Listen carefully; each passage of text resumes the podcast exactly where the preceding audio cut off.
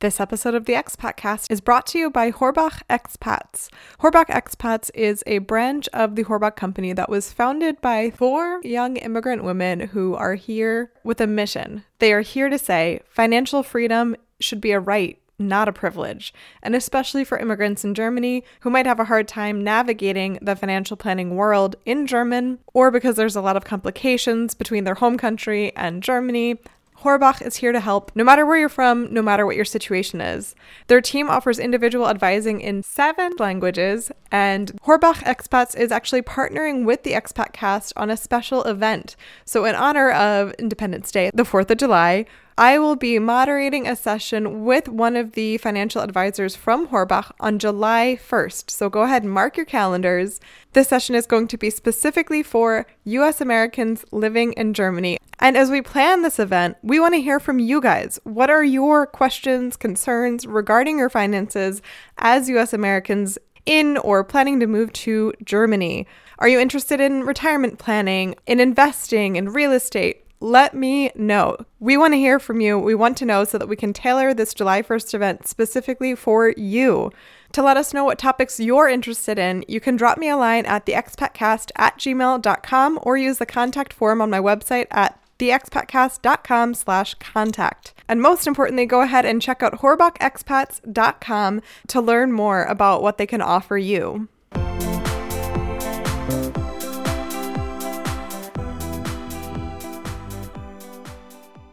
Welcome to the Expat Cast. This is the podcast where expats share their stories about fitting in, standing out, and every mishap on the journey to finding home abroad.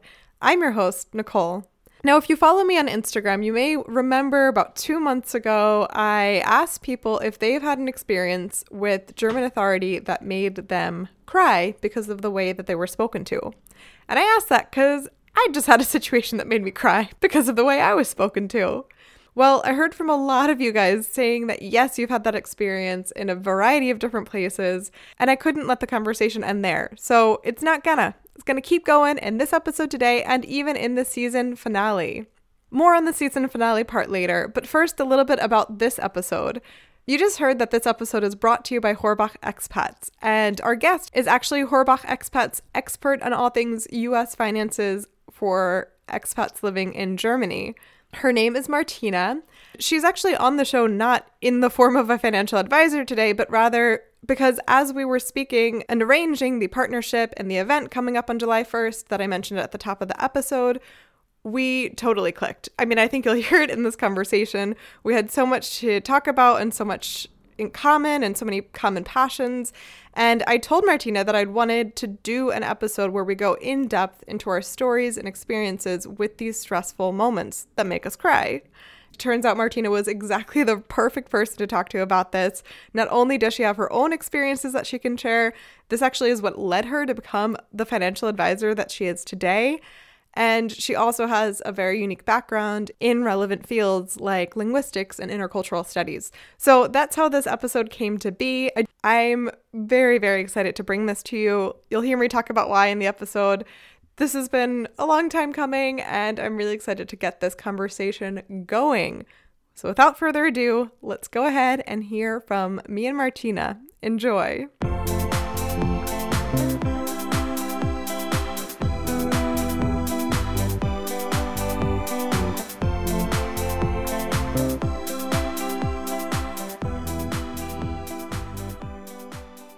Hi everyone, my name is Martina Chalar. I was born and raised in Uruguay, South America, and I'm currently living in Munich. I've been living here for five years now. I'm so excited to have you here today for a topic I've been wanting to do for quite a few weeks now, which is times that German people of authority have made us cry in the way that they communicate with us one of the more relatable things in expat life, at least in Germany. I, I imagine other countries too. Um, but of course, mm-hmm. you and I both live in Germany. We're going to focus on our experiences here. I, oh God, I'm just so eager to get into it. I, I want to start with we can share a couple of our personal experiences of moments that either we've been led to tears or or a similar Mm. feeling because I also acknowledge that I'm a very emotional person. I'm I'm keen to cry when I'm stressed out, but I know other people tears isn't really how that manifests, but they might feel a similar feeling of tightness or feeling small. So cool. So I'll actually share the story that made me get on this kick to want to do this episode. For people who don't know, I've been in Germany for coming up on 4 years now. I've become fluent in the language. I'm not I'm not perfect in it, but I'm very comfortable in it along the years i've had my fair share of interactions with in german they're called beamter and that just means a Mhm. bureaucrat so someone working at city hall or at a foreigner's office or what have you in germany you have to go to these places a lot especially if you're a foreigner all of that wind up to say i've had moments in the past where my lack of German fluency was really the problem that led to some conflict between me and, and the bureaucrat that I was working with. I've also had times, regardless of my German fluency, when things have gone wonderfully and people have been really helpful. Just a couple weeks ago, I was trying to put in my application to get my motorcycle license. So, one of the things I need is called a Z test, which is a vision test. The first time I went there to file my paperwork, I brought something I thought was a Z test, but it turned out it was a prescription for glasses. The lady was really nice. She said, Hey, no worries. This happens sometimes. I can't accept this, but what you can go is go back to the same store, tell them you need the Z test and they'll get you the right form. So I'm like, okay, this is frustrating because it, you know, I'm going to have to come back and make an another appointment, but okay. I go, I go to the store, I say I need a Z test. We do a Z test. We talk in depth about that I'm doing this for my motorcycle license. I leave with a piece of paper that kind of looks similar to the last one, but I think, okay, I mean, I told this person what I need and, and this is what they're giving me. So I go back and make another appointment at the city hall. And I've got this Z test with me and all the other paperwork. And I get assigned this younger woman, um, and we start talking. But before I even get into a full sentence, um, this other woman comes over her shoulder and says, Stop, stop, stop. You can stop it all right now. We can't accept that.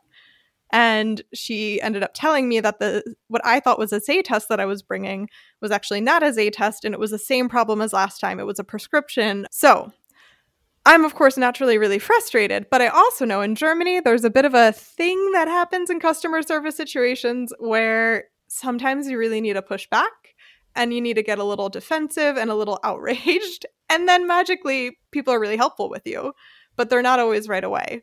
So I, I didn't fully go in that mode because I just didn't have the energy in me that day to, to be really like, that can't be. Da, da, da. So instead, I was trying to understand where I made my mistake because clearly, you know, I went twice to the same place and made the same mistake. So what what am I doing wrong? But this woman reacted as if I had gone into full this can't be the case, this isn't possible mode, and she started attacking me. And before I could get any sentences out was saying, that's not a test, that's not a test. And when I was trying to say, okay, well, how do I get one then? She she started pulling out other people's applications and showed me, look, that's a Z test, that's a Z test, that's a Z test. What you have is not a Z test. And she kept sort of attacking me with this. And I was like trying to say, hey, okay, good, it's not a Z test. I, I don't like that that's the truth, but I accept that it's the truth. So my next question was, where else can I go to get one? Because clearly the place I went, we had some kind of miscommunication, some kind of misunderstanding. So I'd like to go somewhere else. And she said, that place can do a Z test. They do them all the time. Look, here's one from that company. Here's one that from that company. It's not my fault if you miscommunicate. And she got a little, uh, yeah, started getting a little mm, not so thrilled with the fact that I wasn't German native speaker. And at some point she asked, she's like, What are you, Italian? And this this kind of tone. I said, No, I'm not. And she said, um, oh well, whatever. It's it's all Russian to me. Which I don't know, maybe that's a German saying. I don't know. But there was a lot of sort of judgment around where I'm from. And then when she found out I'm American, her tone changed.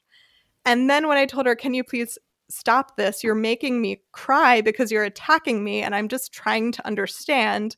And I know I'm not a perfect speaker in German, but I know I can communicate.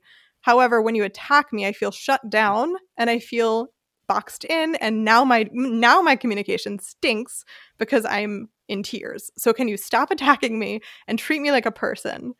And only then did she start to soften, but this was probably 7 minutes into it And I just got so frustrated that I had to be the person to be the bigger person to, to use de escalation tactics. And at the end of the day, they gave me the information I needed. They told me other places I could go and they told me exactly what the form looks like. But what was so upsetting to me was that all of that was so avoidable. But she made an assumption about how I would react. She made further assumptions when she heard that I'm not a native speaker of German, and she she was really not ready to be wrong to calm down. So that was the experience that most recently happened. And it's taken me years to get to the point where A, my German's good enough to stand up for myself like that. And B, I have it in myself to stand up for myself like that. Mm. And even with all of those tools, it was a terrible experience. I'll be honest, right now, today, I was supposed to call that uh, department and ask how my application went and I couldn't make the phone call because I have some kind of like mild PTSD about the whole thing because I felt so mm. terrible. So this got me thinking with all of these tools in my toolkit, I still can't do it. And I all of us have stories like this. And that's why I wanted to broach the topic today, first with you, and then we're gonna open it later on in the season to, to listeners. So so yeah, there's there's my most recent experience, but I definitely could point to more over the last four years. I don't know. What does anything that I just shared remind you of certain things, or can you relate to that? Definitely, Nicole. You've raised so many points. I actually ended up studying intercultural communication and cultural studies because I was fascinated with this way of different cultures communicating with one another and, and understanding, you know, multiculturality and multilingualism and you've raised so many points. It's funny somehow in a, in a very in a very special way because you see how it happens in real life, right? So phone calls or letters. In my daily job, I work with a lot of internationals. I see that all of my clients have made experiences that are very similar, not only in Germany, but also throughout the entire world. So I am a firm believer that it, German bureaucracy is particularly challenging Nevertheless, it's just a matter of having that that soft skill to be able to, as you were saying, de-escalation tactics, to be able to set yourself in, in the shoes of someone else and understand what's going on and why is this happening, and not to automatically assume that a different level of skill in that language means courage and it doesn't mean incompetence when we look at it from the from the bigger picture, every single bureaucratic or organizational apparatus, so to say, they are sometimes understaffed or overworked. Sometimes I wonder, do they receive the preparation, like the intercultural communication skills that they need? Is this even part of their training? I don't think so. This is a variable that culturally the country is in that moment where they have adjusted towards making this a part of the curriculum, making sure that the employees are ready to deal with cultural differences, linguistic differences, linguistic barriers. In linguistics, you call it accommodation theory, knowing that the person trying to adjust to the register of the other doesn't really work when you don't have that as a as a mother tongue.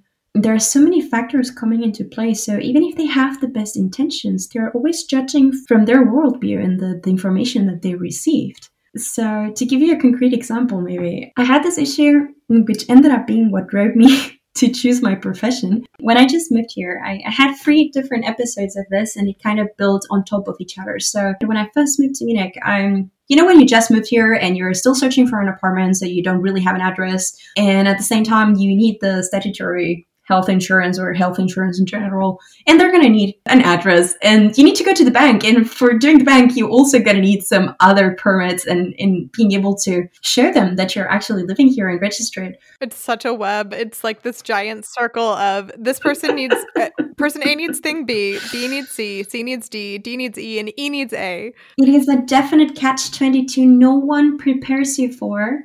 I'm a C2 in German. I went to German school my entire life.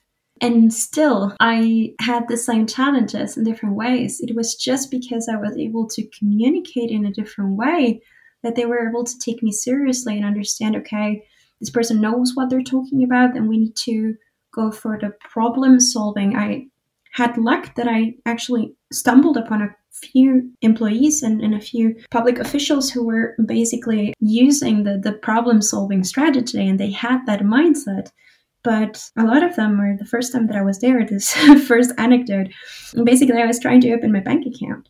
They were they wouldn't let me. because I just, uh, for various reasons, I couldn't travel to Germany in the timeline that I wanted.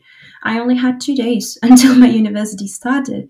And wow. I needed everything so that I could actually register and get everything done. Like registrations had started a month ago in Munich and it was close to the Oktoberfest, so finding an apartment was very challenging. There were many, many challenges along the way, and um, the deadline was approaching. I had to hand in these documents ASAP. I had to pay for my education. I had to do a down payment. I needed a freaking bank account. And I started crying in the middle of the appointment. I felt so lost. I moved to a city where I didn't know anyone. I started crying. I was like, lady, I'm so sorry, but I just, I don't know. I don't know half of the stuff you're telling me. I don't even understand finances in my own language. You're asking stuff of me that I don't know what it is. It's not common knowledge for me. I didn't know anything about European law, SEPA conform. Um, I had no idea. Like, um, I was 18 years old, standing there completely alone, and I was like, um, okay, how, how do I do this? That was the first encounter. And then uh, it came everything regarding my visa, right? So over the years, while you're a student, they love you because it's like, oh, yes, you're filling in the gaps and we have imported a brain successfully. So they, um, you know, that unofficial joke. I come from a German school, right? So German schools being the unofficial German colonies and stuff. So I was imported here very successfully. I came on my own. I didn't even need encouragement or anything like that. And then uh, suddenly, after my studies, I realized um, I made various different experiences regarding finances where I realized I wanted to invest some money. And no one was able to help me because I am not German. And there was no one who could talk to me in a language that I could understand, but in a cultural background that I could understand. And long story short, that is how I ended up becoming the person that I would have needed because I was just so frustrated. I was like, you know what? Screw this. I'm going to do this myself. Like, I'm going to be the person that I would have needed. I'm going to do this for other people because this is not, this is not how the world that I envision. This is not how things should be. We can do better. This is why I love you. I just have chills right now. I love that attitude because, man, what all the stories that we we've shared and what we're describing is this feeling of helplessness. Another thing you said that really stood out to me is um, at the bank. You said these things aren't common sense to me, and I think that's a really key phrase because one of the hallmarks of these kind of moments is there's this feeling of being demeaned, whether or not that yeah. person is meaning to do that to you, because they understand certain things to be common sense or to be obvious, and they don't understand how it could yeah. not be obvious. And to you, it's completely not clear. it's completely not obvious. And you're already, you know, in a foreign country, working in another mm-hmm. language, and you already feel so disempowered in so many ways. So then to have your common sense or your baseline understanding questioned is really disheartening and disempowering. So to hear that you went from those feelings and turned it into screw it, I'm going to fix it. And you made this huge empowered shift to not only change your narrative of that moment, but also help other people. Like that is so freaking cool. I'm honestly so incredibly thankful for all those stones that I've encountered at the bank, at the investment fund that I wanted to invest in, at the public offices, at when I tried to become self-employed, which is also public enemy number one, basically, when you want to be self-employed in Germany, especially as an expat. Uh, I'm so thankful for that because hadn't I gone through that, I would not have found my mission. I would have not found what do I strive for, what do I what what do I want to change in the world, what do I want to achieve. So, for anyone out there struggling with this, I know it's not what people like to hear, but sometimes you can turn it into a moment of empowerment. Sometimes you can turn it into an opportunity to to share a little bit of interculturalism with someone else who's hasn't had the privilege that we have as experts, as internationals, to be exposed to so many different realities that our brain is so plastic that we mm-hmm. have the plasticity to, to adapt to different realities and to different worldviews and that that for us is completely taking for granted. There are a lot of people who don't have this exposure. They have maybe never left their town. In that sense it is to my eyes also our job to empower other people and to use it as a conversation starter to make sure that we raise awareness on this for us not as uh, changing the narrative and not see ourselves as victims of the situation, but being agents of change. This is kind of blowing my mind right now because for me, one of the threads of these kind of situations is it's not it's not just bureaucrats. You know, you shared stories of at the bank, right? I posted this on Instagram when it happened and asked other people if they had moments like this. I got so many messages.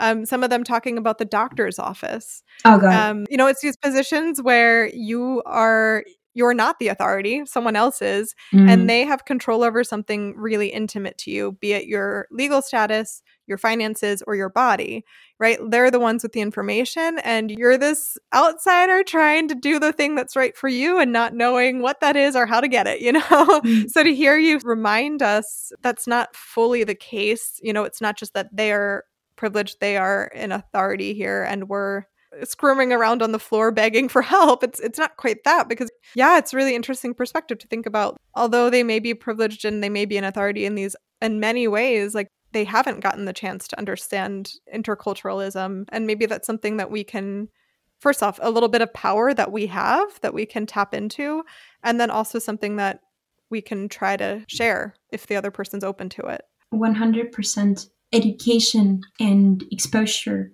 and visibility and representation. Those are the things that drive change. And it starts with every single one of us. I believe that as an expat, one of the greatest challenges you have is unfortunate stuff happens to you sometimes either because you don't understand it, you don't know it, or it was just explained to you in a different way, in a patronizing way. You just um, were played with. Some people who have bad intentions were taking advantage of this also to advise you wrongly, for example that can happen that that also exists out there one of the things that i that i think is worth to think about or to consider is am i going to start seeing myself the way that people want to confine me into? Am i going to believe the way that i'm being seen through their eyes? Or do i want to show them that i'm a skilled professional in my field? I've earned my spot. It is also a moment to to step behind and to profess this incredible empathy. Because when I think about your example, Nicole, it reminds me a little bit of when you find trolls on the internet, you know, and when you find people just spouting hate for no reason. What level of pain does a person have to be in, or dissatisfaction in their life, or unfulfillment to, for no reason, for someone who clearly has a different background? And I think that the key to this dialogue is uh, empathy. And it has to start with us because we're not better if we start getting offended or see ourselves as being terrified or bullied into something. We can stand up for ourselves. We can not allow to be bullied, but in a way that fosters mutual understanding, in a way from a side of empathy, from a side of, look, I know this might come as a surprise for you, but this is not common knowledge. No one has ever explained this to me. Don't assume that I know this because I don't. I would like to understand it first before we can have a dialogue about this. And then tell me, what can I do to solve this? What are the concrete steps? Because this clearly isn't working. How are you going to help me? And then the dialogue changes radically. I think it might also be good along those lines for people to, if they're not so far along in their language learning, stop and memorize a couple sentences that yeah. command respect because this is a, a, different topic we could get onto another day. But um, mm. I work in a public facing field, and a lot of times in that environment, people will ask where I'm from. And I never know how to handle it because it's so it's just really uncomfortable. It's, anyway, I struggled with it for a really, really long time. And somewhere around a year ago, I started saying back, ist das überhaupt relevant? which means is that at all relevant? and it takes people so aback. To me, it felt crazy to say it the first couple times because it's a certain attitude that I don't necessarily naturally have. but mm. it, it the reaction was what I wanted. It threw people off. Maybe they would get defensive. Maybe they would, you know, have a reaction. But it stopped that line of conversation. So things like that, those couple small phrases have totally changed the way I interact with these moments that used to make me feel so small.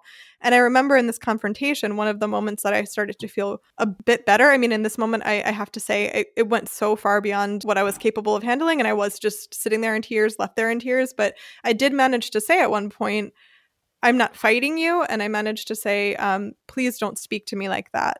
Learning a phrase like that, please don't speak to me like that, might be handy just to have in your back pocket in case you do encounter this in one of these situations. What are some things that you've learned to do in these moments that have turned the situations around? I've made so many different mixed experiences on this and I again I'm I have a very good level of German and still I find it sometimes challenging. And I'm particularly triggered. I totally get where you're coming from. I'm particularly triggered by the where are you from? But where are you really from? And like, I'm white. So people um, be like, but you're from South America.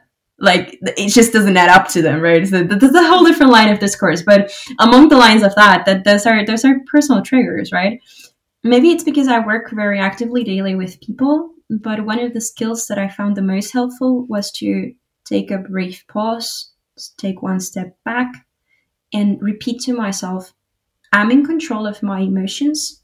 I decide how I want to feel about this. The little control that I might have over that situation is just to compose myself, to know, okay, this person is being to my understanding might be being rude to me, feels like they have the right to be rude to me because they perceive me in this way. That's how my analysis goes in my mind. And then I'm like, okay, what is this person's perception of me, giving them the view or the, the feeling that this is the way to deal with me. So I try to go among the things that we have in common or the things that we agree upon.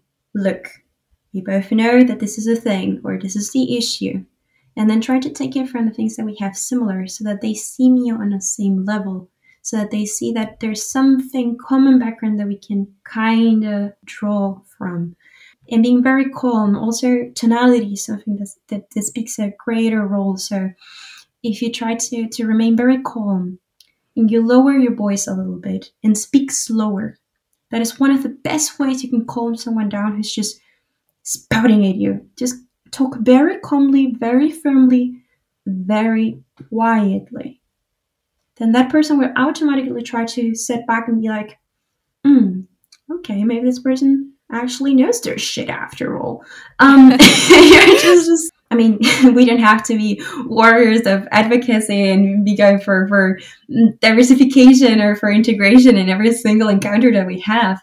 But it's also how we see ourselves should not be tailored by who someone else tries to box us. And then also, I know this is a total pain and it shouldn't be. And this is what I'm also trying to change actively. I feel like there's a lot of misinformation or lack of access to proper information. So sometimes as, a, as an expat, or at least in my experience, you have to be overly prepared every single time. I always have the feeling wherever I go, whatever I do, I always need to be informed. I always need to be very prepared because then I know what cards I'm being dealt with and I know how to play. I run different scenarios in my mind and I'm like, okay, best case scenario, worst case scenario, possibilities, where are actually the options, where are the actual consequences. I speak to people, try to inform myself, try to read upon it, try to know, okay, what is happening so that when someone mentions something to me, I'm not fulfilling the stereotype of an ignorant, you know, an ignorant person leeching on the system or just being here floating and not knowing what they do. Just like um, trying to play that rhetoric, always thinking, okay, how is this person perceiving me? How can I get them to see me as the person that I'm actually am, despite my my language barrier, and try to kind of get them to acknowledge you and understand that you actually need help and that it's their job to assist you. Yeah, I think that so that's another aspect of it I wanted to touch on is what would we say to the the people on the other side of these encounters if we could? Like if i could sit down you know the woman from the the driver's license encounter you could sit down your your woman from the bank I don't know. I, you mentioned earlier, it's like we don't necessarily mm-hmm. have to go into every situation being like, here is integration and diversity. Um, Welcome to Integration 101. exactly. I think that's part of what really frustrates me in moments like this. It's like, look, I'm just trying to be a person. I'm, I'm just trying to get my motorcycle license and go on nice mm. rides. Like, um, but at the end of the day, it's like sometimes that stuff does come up. So if we if we lean into that for a minute like what would you want them to say? I think for me one of the things is like when someone's really stressed out and you know you can't help them any further just because of bureaucracy like because your hands are tied telling them no and not saying anything else shuts them down and makes them want to scratch at that post even more because they think mm-hmm. well they didn't even try. So let me just explain the situation differently or push back and, and fight for a different option. So I wish I could tell people, like, look, if you just pretend to try to help me, even if you know you're not going to find any other possibility, it'll make me feel better. Like we're going to end up at the same place, but maybe I won't leave in tears. You know, actually, mm. when this woman started to soften, once I did sort of confront her about how she was treating me, that's actually what she did. She she shuffled papers around and was like, "Oh, you're from the United States. Okay, which state are you from? Ah, okay, okay," and just mumbled things. Like mm-hmm. I don't think she was really honestly doing anything, but she gave me the appearance of looking specifically into my case and listening to what I was saying and trying to help mm-hmm. me. Even if I said, even if she wasn't, made me feel a little bit better and it made me feel less attacked. That's for sure that's one thing for me. And then, of course, everything that we've said that the foreigner in the encounter can do in terms of empathy, de escalating. Of course, I, I, would love for person of authority to also have those skills as well. But what about you? What are some other things that you would, if we're sitting down, yeah, all Germans in positions of authority right now for integration one on one brought to you by foreigners? what would um, you say? Well, one thing that I, I've been doing this for a while and it helped me a lot was I let people know that I see them.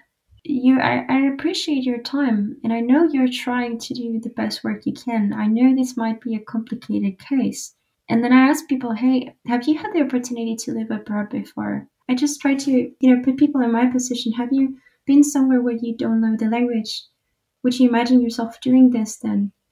And I appreciate your time. I know it is a tough thing to ask for, but it would mean a whole lot to me if I knew that I have someone to count on. And some people react very positively to that. Not always. This is out of my personal experience, right? And or my training as a linguist or my training as a as a finance and a financial professional.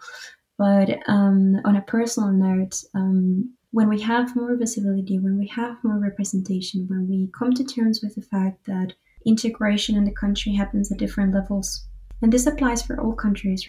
Visibility and representation. So when the where the laws are being made, when the products are being created, when the training centers are happening, and people are being um, taught how to interact, anyone who has contact directly to someone who might have a different background, there's a huge need for the soft skills of communication, of negotiation, of culture background of just having a little bit of sensibility towards saying, okay, mm, there are these two sides, and we need to find common ground. How do we do this? Even if you personally disagree, even if you haven't seen this, even if you don't know how to go about it. And not just like an HR one hour talk or something. I've met some coaches, I've met some companies actually who dedicate themselves to doing this and incredibly successfully in a very, very, very, you know, on the one hand, empirical, but also humane kind of way. I, I believe that that's the future. For those of us who make it there and who get a voice and use it, use proactively a voice that we have and acknowledge that we have this opportunity to advocate, then that is incredibly valuable. And I think that that goes a really long way in the long term because um, the cultural background it changes for other generations. It doesn't change as fast as technology does, as immigration does. So it takes a while. But if we are, there's enough of us in a generation coming together and raising our voices, then there's also time to change. And it changes for the industry, for representation. And so much progress has already been made. Like I remember when I was for the first time in Germany, it was 15 years ago. When I compare that to the Germany that I, the Munich that I live in right now, where I cross the, st- the street and I see international people, when I go to co-working spaces and that is a whole culture in itself, when I go to public offices and sometimes English is even available, there's a lot of progress being made and I want to acknowledge that. I am saying though that every single one of us who is in this situation and is being confronted with this, and this is the decision that I was confronted with myself as well. Either we sit or sit around and wait until something changes and get to complain about it in the meantime, or or we can also if we feel like we're ready if we feel like we have the tools and if we have something to give back and we have an idea of say i want to influence this then i want to encourage every single one of us to get out of this self-limiting belief that we have no power because we do.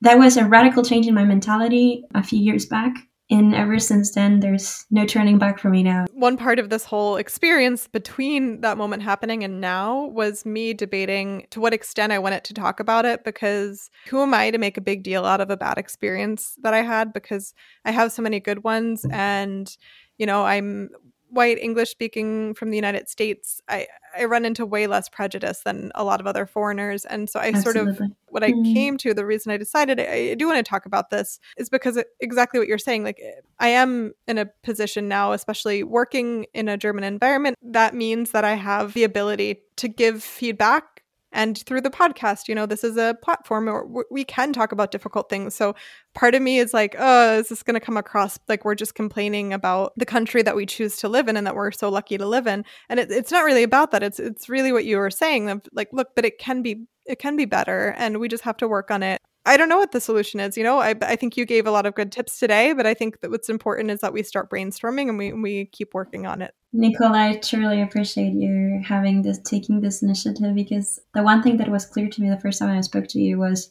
this was not a complaint session. This was not a whining self pity parade kind of thing. This was more about how do we constructively create a dialogue about this because it's important to talk about it. It is important to make it sure that it's visible. It's important to make sure that it's a thing that we sens- sensibilize people about this, but also in a way that is constructive, in a way that is um, optimistic, because expats are hardcore. And if we set our mind to it, I mean, we can change anything.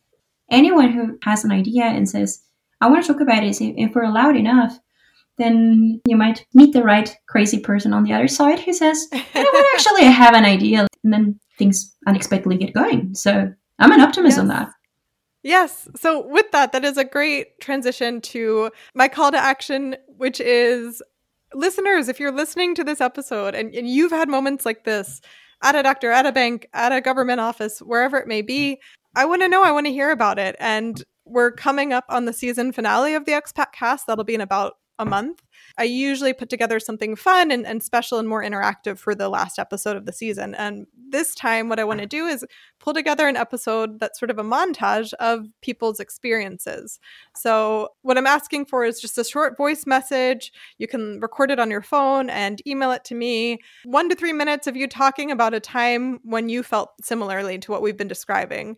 And I'm going to weave these all together and put them in one place. I, I don't know what the next step is, but like you were saying, get the conversation out there. Maybe we find the right people to to make some progress. And none of it's going to happen if we just keep accepting that this is our fate, that this is how we get treated. So go ahead and think about times when this happened to you. And please, please send them on over to theexpatcast at gmail.com thank you so much to Martina for for getting this conversation going, and that'll be the continuation of it.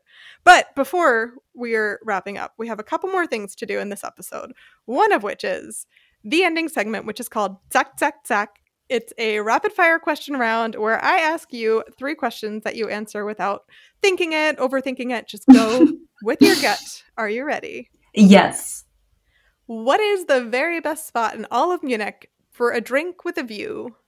My two all-time favorites are cafe at the um, Technical University, the Vorhoelzer Cafe. A little bit under the radar, amazing thing. Totally recommend. I have a thing for rooftops, so definitely that. And then the Mandarin Oriental is beautiful. It's a little bit pricey though, but one of the best spots, definitely. Where is your favorite spot for a weekend getaway within Germany? Walchensee. It's on it's a it's a lake on the south of Munich. It's one of my favorite places. Basically, you can you can be by the lake in nature, uh, close to the forest, and it's a beautiful thing. The views are breathtaking. What is your favorite dessert to bake? My favorite dessert to bake. Um, I'm more of a cooker than a baker. I have to admit, I'm a disaster when it comes to baking because I like to improvise, and baking and improvisation doesn't go well. Um, but if I had to choose something with my mom when I was a child, uh, we would do this uh, oat banana apple cinnamon muffins. I can smell them right now. If I look back, those are my childhood. Well, wonderful. Those were your XXX. And you mentioned in the episode that all of these horrible experiences that you had actually ended up being really productive for you. Well, you made them into something productive because they changed your path, your career path. And now oh, you work as a financial advisor. So tell people where they can find you, where they can connect with you, and what you're up to these days. Yes, I became a financial advisor. Um, I work with the company Horbach. We're independent advisors. Um, I specialize in US Americans because of the complexity behind it. I love a good challenge. So, what I'm up to these days is uh, training further people who burn with the desire to make a change. We are three women who started this, which I also think is very relevant for immigrant women. What we're doing right now is contributing to internationalizing our processes, our company, and also slowly but steadily making an influence into what is being offered and, and the possibilities that expanding the horizon, so to say, of what is possible, both for the side of the clients, but also for, for employees. Right now, I'm doing workshops weekly, creating awareness for people, writing articles, uh, social media, recording here and there. So if you follow us on Horbach Expats, so that would be H O R B, like Bob, A C H, Expats. Um, on Instagram or on LinkedIn or on Facebook, we're posting weekly um, articles and everything that we're up to behind the scenes. Um, there are links to attend our events completely cost free. Financial education should be a right, not a privilege, especially for expats. And I'm also looking forward to anyone who wants to reach out and say, hey, I would like to, you know, get to know you better, or I would like to actually sort out my finances and understand what I can do. The door is always open Heck yeah. Of course, we're going to link to all of the things you mentioned in the show notes. Thank you just so very much for coming on the show and doing this. And also on a wider level, thanks for. Thanks for taking a moment of pain and turning it into power and not only in the product that you guys are creating but also in showing us that that's a way to do things. That's an incredible inspiration. And thanks for coming on the show. I appreciate it, Nicole. It's been definitely a pleasure. I'm very excited to see what people's feedback is on us. I'm really looking forward to that. Thank you again to Martina for coming onto the show. I'm truly inspired by Martina. It puts wind back in my sails and reminds me that we we can make change. We do have power. As said in the episode, email me at theexpatcast at gmail.com leave me a message via the contact form at theexpatcast.com slash contact or reach out to me on Instagram or on Twitter at theexpatcast and share with me your story of a time that you've had a situation like this where an interaction with a person of authority in your foreign country led you to tears or tear adjacent emotions. The season finale will be out on June 24th, so I'll need all submissions by Saturday, June 19th. I'll put reminders out over the next couple episodes as well. Thanks as always goes to Amy Lungi Art for the logo and to Sidehug for the theme music. They're on Instagram at a hug from the side. On Thursday, I'll be back in your feeds with an episode about burnout, re-entry, and reuniting. Until then, have a wonderful week. Bis dann. Tschüss.